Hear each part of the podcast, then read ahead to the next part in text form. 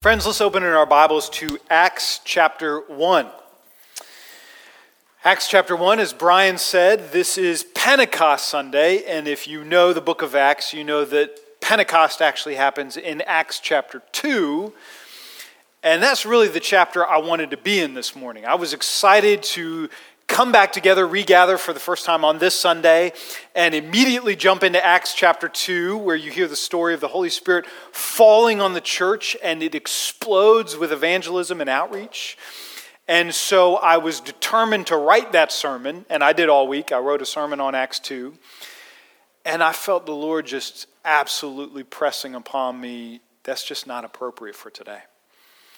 I mean, I wanted to see this regathering Sunday as one of launching this momentous movement of ministry in 2020, making up for lost time in the months that we haven't had together, and the events of this month, of this week, of this weekend. That's not appropriate for today. And so instead of doing what I wanted to do in Acts 2, which I pray we'll do next week, we're going to look at a scene from the church before Pentecost that has none of the flashy, glittery, celebratory church newsletter success story kind of stuff that I love and I live for. And instead, we're going to watch 120 born again believers facing indescribable odds retreat to pray. I think that's very fitting for this morning. So in Acts chapter 1, Jesus is there with them for 40 days with the disciples. He suffers many proofs to show them he's risen from the dead. Then he ascends into heaven, and the disciples watch that. And then we pick them up in verse 12. Then they returned to Jerusalem from the mount called Olivet, which is near Jerusalem, a Sabbath day's journey away. And when they entered, they went up to the upper room where they were staying. Peter and John and James and Andrew, Philip and Thomas, Bartholomew and Matthew, James the son of Alphaeus, and Simon the Zealot, and Judas the son of James. All these, with one accord, were devoting themselves to prayer, together with the women and Mary, the mother of Jesus, and his brothers. Let's pray together.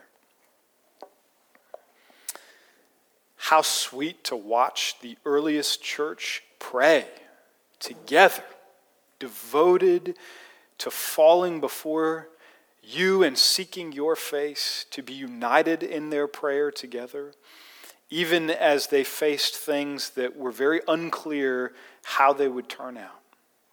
Let us do the same today. Move us in that way. We ask, we pray, we plead. In Jesus' name, amen. Well, friends, I just very simply want to understand the context here in the first century church and then uh, compare it to our context in the 21st century church. And then I want to see their reaction, their response to that context. And then I want to think about our response and our reaction to our context. So we're going to do those four things. But first of all, I want us to see the state of the church in the first century, what they were up against, what they were experiencing. What must it have been like? Could we place ourselves in the disciples and this gathering's shoes at this time? They have just lost 40 days before their leader, their teacher, their rabbi, their savior to the most gruesome death that they still didn't quite understand was going to happen to him. They lost a dear friend and teammate, Judas Iscariot, not this Judas, who betrayed Jesus and ultimately took his own life by suicide. And then, joy of all joys, Jesus rises from the dead. They get to see him, experience him, touch him, spend these 40 days with him, and they must be thinking to themselves, This is wonderful. We're out to prove Jesus' resurrection, and he's here. But he communicates to them, I'm not going with you. You're going to talk about me in my absence. And that must have been terrifying. In fact, they're so disoriented in Acts chapter 1, it's kind of embarrassing to read about the early church. The last recorded words that the disciples have to Jesus are a yet another question of confusion. Jesus, is this it? We've done the whole three years of ministry, we've done the death, we've seen the resurrection, we've celebrated that for 40 days. At this time, are you bringing your kingdom? Are we done here? Jesus says, You have no idea. I'm leaving. You're going to be worldwide witnesses, and every one of you but John are going to die for the privilege. And then they're so disoriented that even when Jesus ascends into heaven, they stand there looking up, gawking at heaven, I guess waiting for something else to happen. So much so that an angel needs to appear, which is a really rare occurrence in the Bible, to say, why are you still looking at heaven? He told you to go to Jerusalem and to wait for the Holy Spirit. They're, they're disoriented. They're going back to a city with a message to preach to people who hate them and want to kill them. Imagine going back to Jerusalem and into the upper room where you had just celebrated the Last Supper. I mean, Jesus is empty chair is right there, his absence is palpable. You could have heard a pin drop in that room. And we've got the advantage of looking back on the early, early, church 2,000 years later when it felt inevitable that this movement would rock the known Roman world. I mean, it would just be this explosion, this celebration of what God has done. But I promise you, if you were in the disciples' shoes and that 120 gathering there, it was anything but inevitable. The church, it felt like a, a bruised reed and a smoldering wick. It wasn't clear if they were going to make it through the week without Jesus and his resurrected presence. That's the context that they're in. That's what they're up against.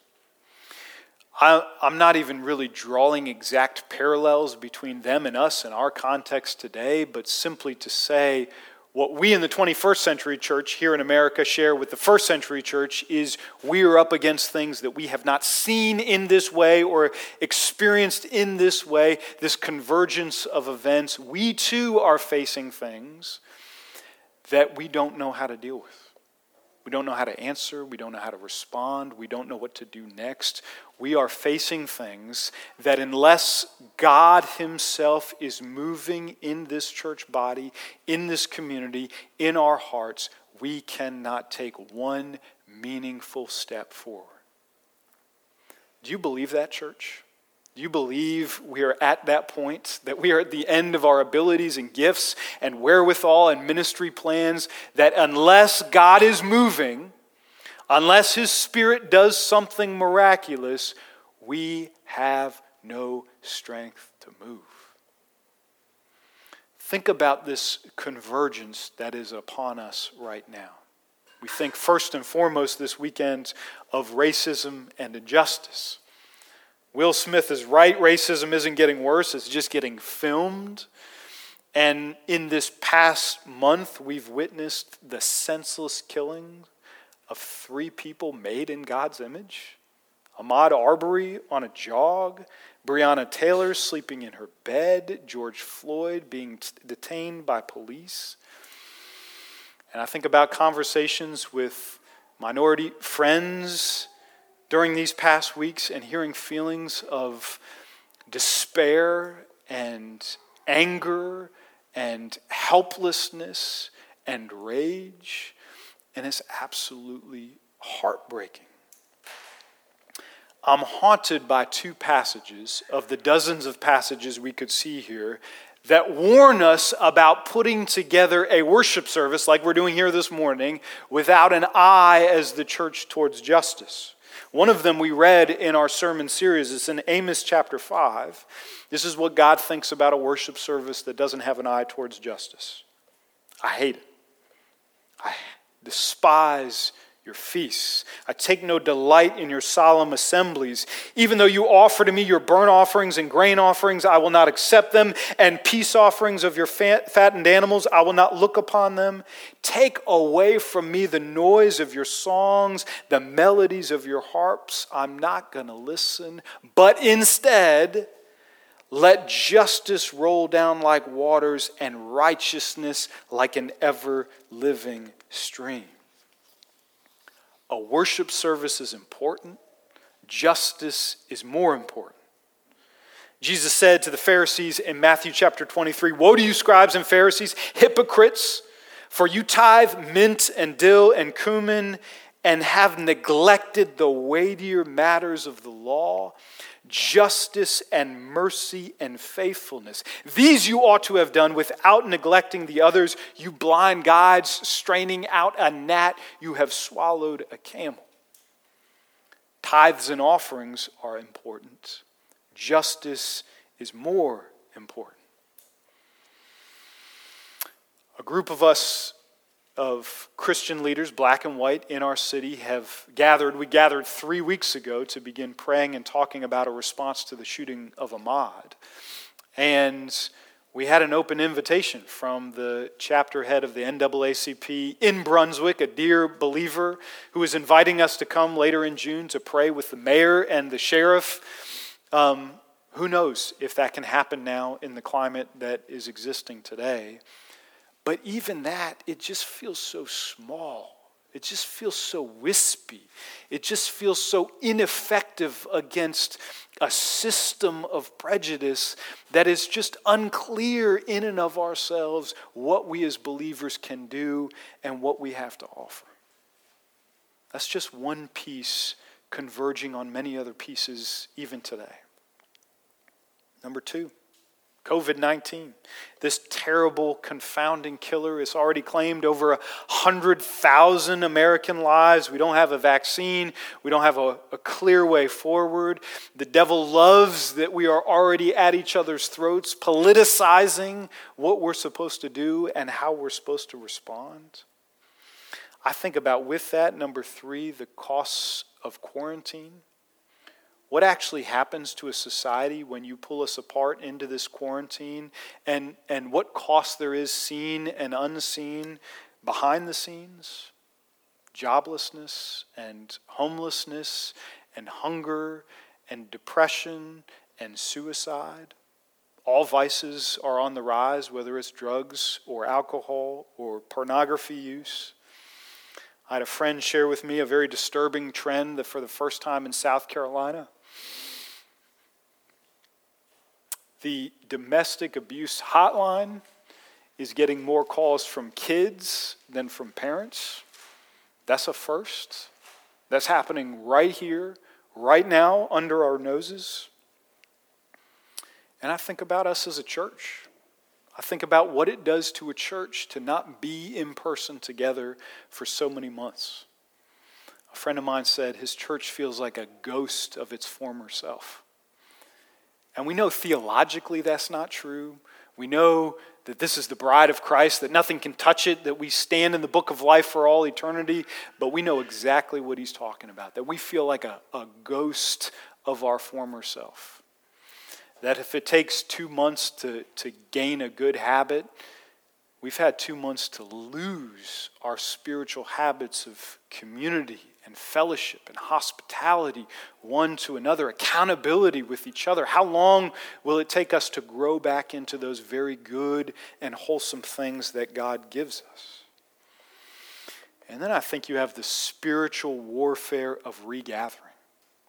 I've heard from pastors and friends all week of how terrified they are to lead their people in regathering, how afraid they are for the media to catch a hold of it and to expose them, how afraid they are of being judged. Our church has already received its first spiteful email that said if you regather on this Sunday, you clearly do not love God and you do not love other people. So if you were planning to send the first one, too bad. Somebody already beat you to it. Um, but that's real. And some of us are going to go home today and we're going to be disappointed that the church was too lax with our practices. Some of us are going to go home and say we were too tight with our practices. And the devil loves that. He loves to pit us against each other and make a worship service entirely over the things we did and didn't do to protect ourselves. He delights in that. Those are just like global national pieces that don't even begin to touch in whatever happening in the lives of those who are represented here today. What's happening in my own life personally and with my family and the griefs that I'm experiencing. All of those things have come together and have made this the most depressing sermon I have ever preached and we have ever heard. But we know that we're at a crossroads. We know that our world is at a crossroads. We know that our church is at a crossroads. We know that we as believers are at a crossroads, that we have come to the end of ourselves. We don't have a clear ministry plan forward. And because we share that with the early church, we want to watch our brothers and sisters in the first century respond to those things and see what they do. And of course, in the three verses I read, we saw their response. They respond in prayer, in united and devoted prayer. I love three things about this prayer gathering. I love, first of all, that this was their first response. In the face of this insurmountable challenge to be a worldwide witness. It's a challenge that's going to take careful planning and execution. Nobody reaches for a whiteboard. There are no whiteboards in the upper room. Nobody grabs an Excel budget spreadsheet. Nobody first reaches for assigning roles on what everybody's going to do and a, a flow chart for how this is going to get done. Nobody does any of those things because those are meaningless without the first thing. The church calls itself to prayer. Disciples, You've got the leading women who had supported Jesus' ministry financially. Jesus' mom is there, his brothers are there praying together. That's the first thing they do. Secondly, I love the urgency of this thing. I mean, they had just spent 40 days with Jesus. They had just seen Jesus in his resurrection. If there was any time period I would give my life to be a part of, it would be those 40 days. After Jesus is risen and I could see things so clearly, and he would explain to me what that meant. Oh, to spend that time with him is worth 10 seminary degrees to see him as he is. If anyone could have taken a rest or a vacation, it would have been those disciples. You've, you've, just been with Jesus. I mean, go to the Dead Sea and catch some rays and relax. You got a big next season ministry ahead of you. This would be great. But they treat time with God like an oxygen mask. I mean, there they are with Jesus, breathing deeply from Him, and then as quick as they can go, they're back to the upper room on their faces in prayer, back in God's presence, breathing life from His very self. It's urgent. It's first, it's urgent, but I also loved that this was clearly learned behavior. It's almost like the church had already started a Christian bookstore and we're selling WWJD bracelets? Because when they all look at each other and say, God, I don't know what to do next and I'm scared, what should I do? What would Jesus do?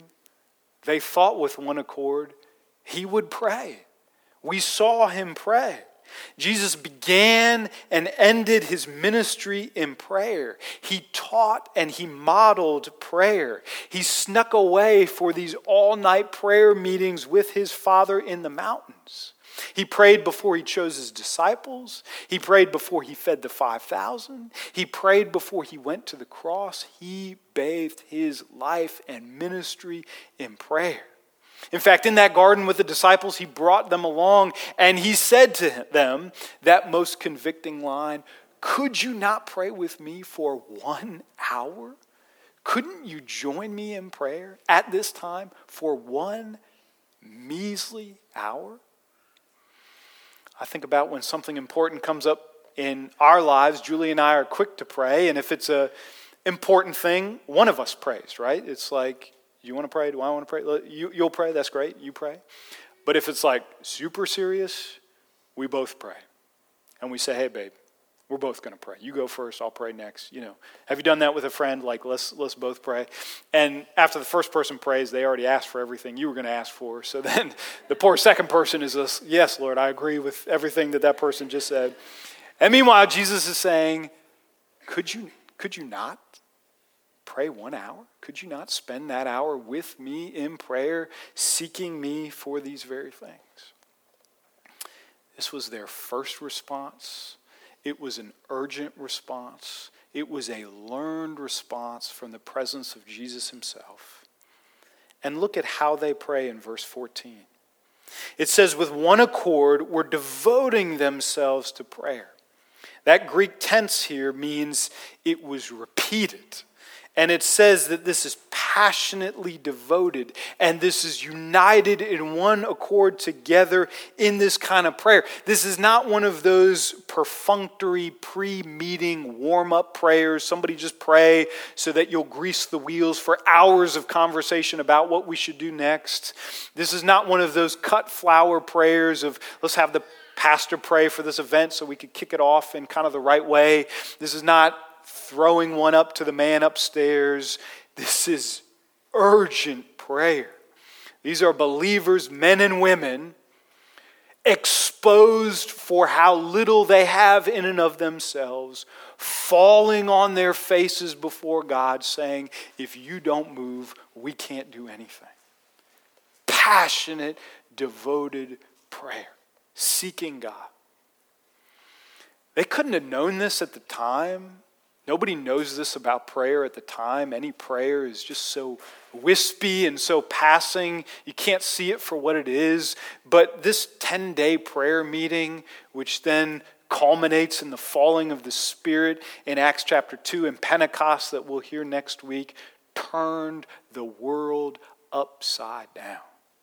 God moving through prayer. We share a context with the early church. We watch the early church say, you know what? Before any of our best planning, we need to pray about these things.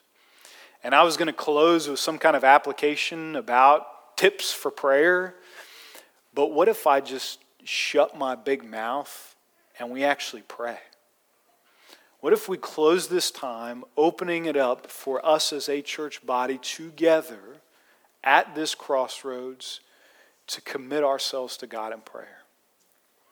Now, usually I think it's a good idea to plant a few people who are going to pray because that just kind of gets things going. But I decided not to do that on Pentecost Sunday. I mean, I asked Brian to start us, but there are no other planted prayers. So, as God leads, stand, pray loudly so that we can hear you, and let's devote ourselves to prayer. Then I'll close, then we'll sing, and we'll go from here. Friends, let's pray together.